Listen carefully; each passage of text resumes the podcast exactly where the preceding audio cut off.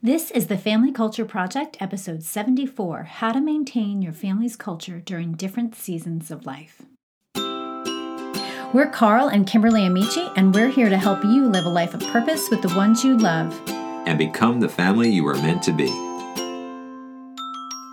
It's not very long after becoming a parent that we realize that family life is always changing.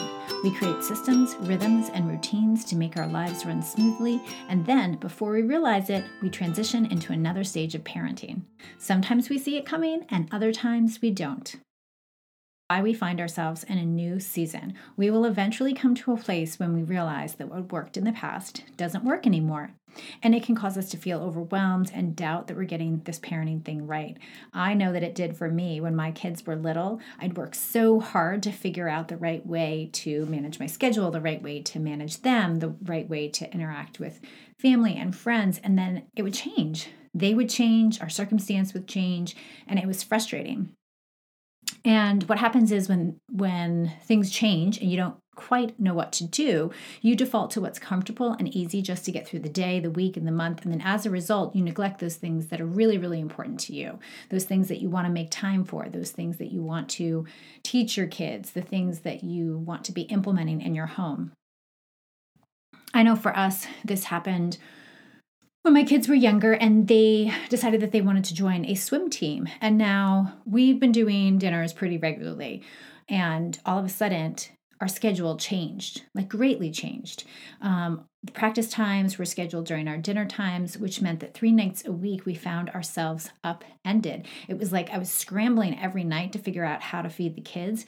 And I was just trying harder instead of trying a new approach. And so I stayed stuck for almost half the season. I was frustrated trying to figure out how to make it all work. Um, do we skip dinner? Do we eat dinner on the go? Plus, I found it incredibly difficult to connect with my kids because we didn't have that anchor of sitting down every night around the dinner table. I was angry and I was bitter at this commitment, and I started to resent them being on this swim team, which was unfortunate because they loved to do it. I eventually realized that this was just a season and that if I wanted to maintain the culture in my family that I had to do something different than we were doing, something different than we had done before. And so that's when I decided to change dinner time. And I mean, anyways, like who said we had to eat at five o'clock? I had this sort of imaginary rule in my mind that that's when we eat and that's when we come together as a family, when really all I needed was a shift in perspective. So we began to eat our big meal right after school ended. So when my kids would come home from school, I'd have a big meal ready for them, and then we'd have a healthy snack after they got home from practice later that evening. And the reason why I'm doing this episode is because I want you to know that you don't have to be a victim of the changing circumstances of your life and that you can navigate the ups and downs of family life by consistently taking the time to rethink and reimagine what it looks like to live out your values, your beliefs, and your passions. What are those things that are so absolutely important to you that you want to be continue to show up in your life and how can you just shift and modify and rethink how you do them? So, what your family culture looks like is going to change during the different seasons of your life. However, the why of your values, your beliefs, they are going to stay the same. But how you live them out, what you look like living out those values looks different. What you do to participate in those practices may not look the same as it used to. Now, by making adjustments to the way you typically do things, you're taking a stand and saying that your beliefs and your values matter. Otherwise, if you don't, if you let them go by the wayside, you're basically sending a message to say that your values, your beliefs, and the passions that you have are only worth doing when they're easy. That's not a message that you want to send to your family members, to your kids, and it's not the way we should live. We should be able to guard and protect those things that are important to us so that we can live the life we want to live. Now, yes, there are going to be particular seasons that we put things aside intentionally so that we can rest and recharge and even say yes to something else. You know, we may experience a major life change that causes us to put areas of our life on hold, and that's going to be okay. But that's very different from having a season change, being overwhelmed, and defaulting to what's comfortable and easy and neglecting our values. That's two different things. If you simply stop doing something because it's not easy or convenient, you may find yourself back in the rut of just trying to survive, hoping that one day you'll get back to what matters.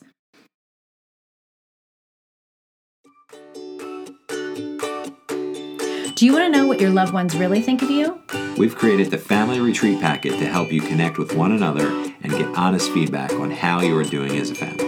It's like a 360 peer review, but for families. It takes the guesswork out of planning because it includes everything you need to host your own family retreat, such as a sample itinerary, a packing list, and activity suggestions. Go to www.thefamilycultureproject.com and for only $4.99 you can download the Family Retreat Packet and host your family retreat. Be sure to type in the T-H-E familycultureproject.com slash shop to get your copy today. Few things that can help you when it comes to navigating the different seasons of your life.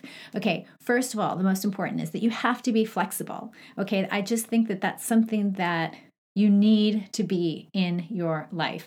Life constantly moves forward, and as much as we'd like to do the things we've always done, we can't. And when we're willing to adapt to the different changes of seasons, we'll be able to enjoy the present and transition into our future as well. So, this is a mindset that we have to have. We can waste a lot of time getting stuck saying, it shouldn't be this way. I shouldn't have to change. Things should be done the way they've always been done. Um, you're going to get stuck if you stay that way. So shift your perspective, shift your thinking, shift your mind, and realize that flexibility is super important when, when it comes to maintaining your family's culture. Number two is revisit your culture frequently. Okay, so decide to set aside time to examine your culture. You use your values, your beliefs as a guide to figure out what's working and what isn't working. And then ask yourself what are the changes that we need to make? What do we need to do more of? What do we need to do less of in this particular season?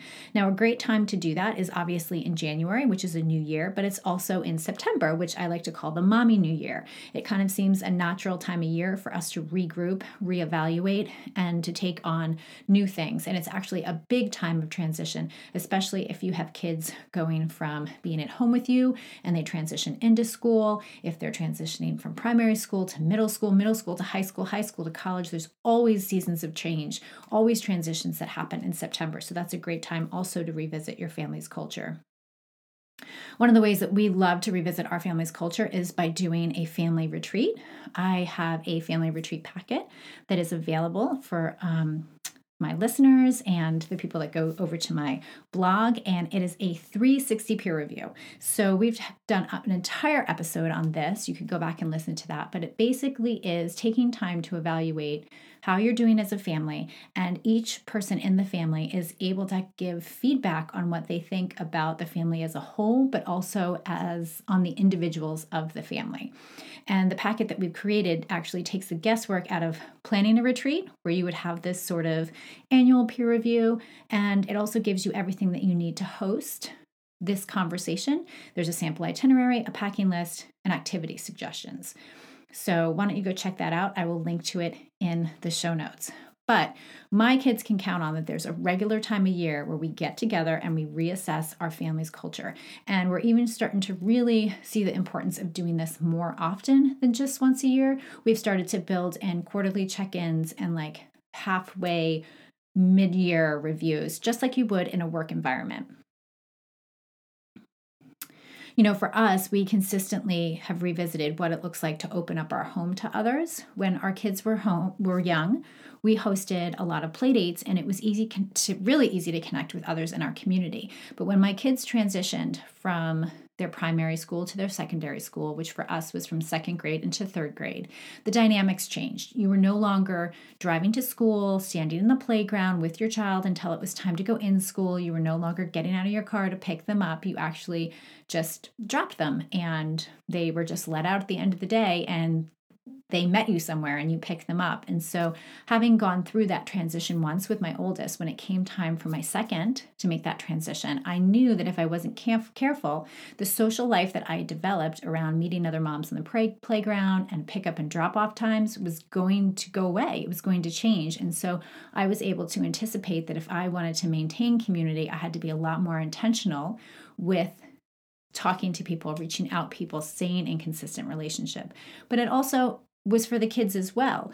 Um, it was common for them to make playdates on the fly on the playground. And now this changed. I wasn't connecting with the moms as much. It was up to the kids now to like talk and make play dates. And it was like the mom's coordination was like a little bit less than it was before. And so anticipating all those needs and then being able to address that on purpose and not realizing like a year later, oh my gosh, I haven't seen my friends in a year because I'm not doing pickup was really, really helpful as we gained more experience. And so, as our kids have gotten bigger, their friends have gotten bigger, what it looks like to host them has changed. And I have anticipated that um, with joy because I know that changing seasons are good. All right, so anticipate change. So, just like I mentioned in the previous example, on a regular basis, we can take time to identify what the future holds. So look at your calendar as a whole. What does your year include? Ask yourself what activities are you doing now? What will you be doing three to six months from now? What does this mean for our family? So, for example, if you're getting a new job, consider how does this change our morning routine and our evening routine? Or if your children are attending our new school, look at how this impacts drop off and pickup times. And also consider whether or not this upcoming change will change the amount of homework your child has. A great time to do this is at your weekly or quarterly family meetings. And so I know that as my kids have gotten older, they have progressively gotten more homework, which requires more time on their part after school. So the expectation for them on my part has needed to change, but also, believe it or not, my availability to them and how I walk them through their workload has changed. They need a lot more emotional support, a lot less tutoring, um, they need encouragement, and they also need space. And so I've had to consistently change what our afternoons after school look like based on their workload. Uh, you know, we have family meetings every week. Every Sunday, we get together, we talk about our schedule, we talk about what's coming up, we talk about what's coming up three to six months from now, and so that we can anticipate and be ready for. I mean, we're not always going to catch every change, we're not always going to be, you know, perfectly prepared for every new transition, but having those weekly touch points, those family meetings goes a long way into meeting everyone's needs and reflecting back looking at our calendar, our schedule, our future, and saying where are our values showing up? Where are our passions showing up? Where is the culture and what we believe to be important on our calendar, in our schedule, in the rhythms of our daily life? Now, if you want to get more information on a family meeting, um, you can go to my website and you can download the free sheet that has discussion ideas, sample agenda, and walks you through how to have a family meeting. It's available as a free download. And the fourth thing I want to share with you guys is to ask your children for feedback. So, literally make a date with your kids to find out what they think about how things are going in your home. You would be so surprised the amount of feedback that your kids have when it comes to your family. They have a unique perspective and they even have creative solutions to the problems that you're facing.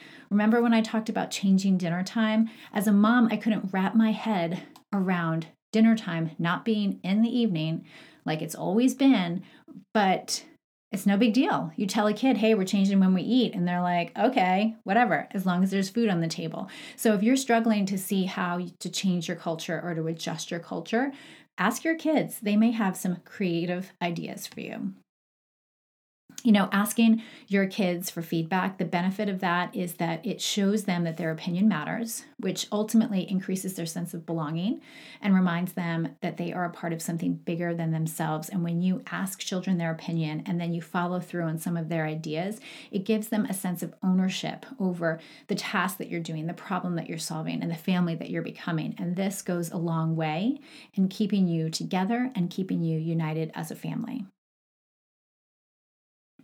Now, um, if you have to change the way you've been doing things for a while, it's 100% okay and it's not a failure.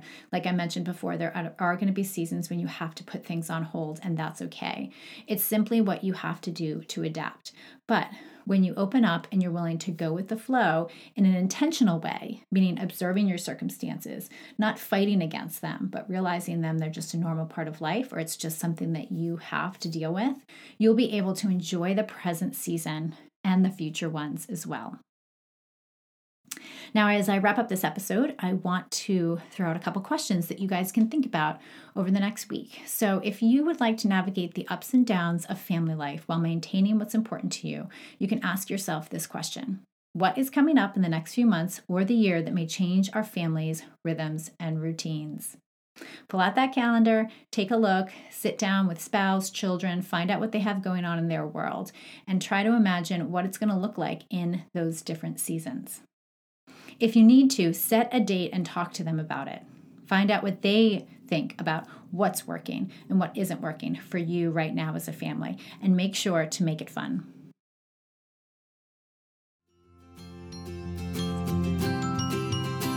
The Family Culture Project has a great site, but do you know what's even a better one? My wife's. She's been at this blogging thing for a while now, and she has a lot of smart things to say about family, faith, and community. Aw, thanks, babe. When you're done listening to the episode, head over to KimberlyAmici.com and see what I'm talking about. And don't forget, family culture is not about perfect, it's about purpose. Hey, that's my line. To learn more about the Family Culture Project, go to thefamilycultureproject.com.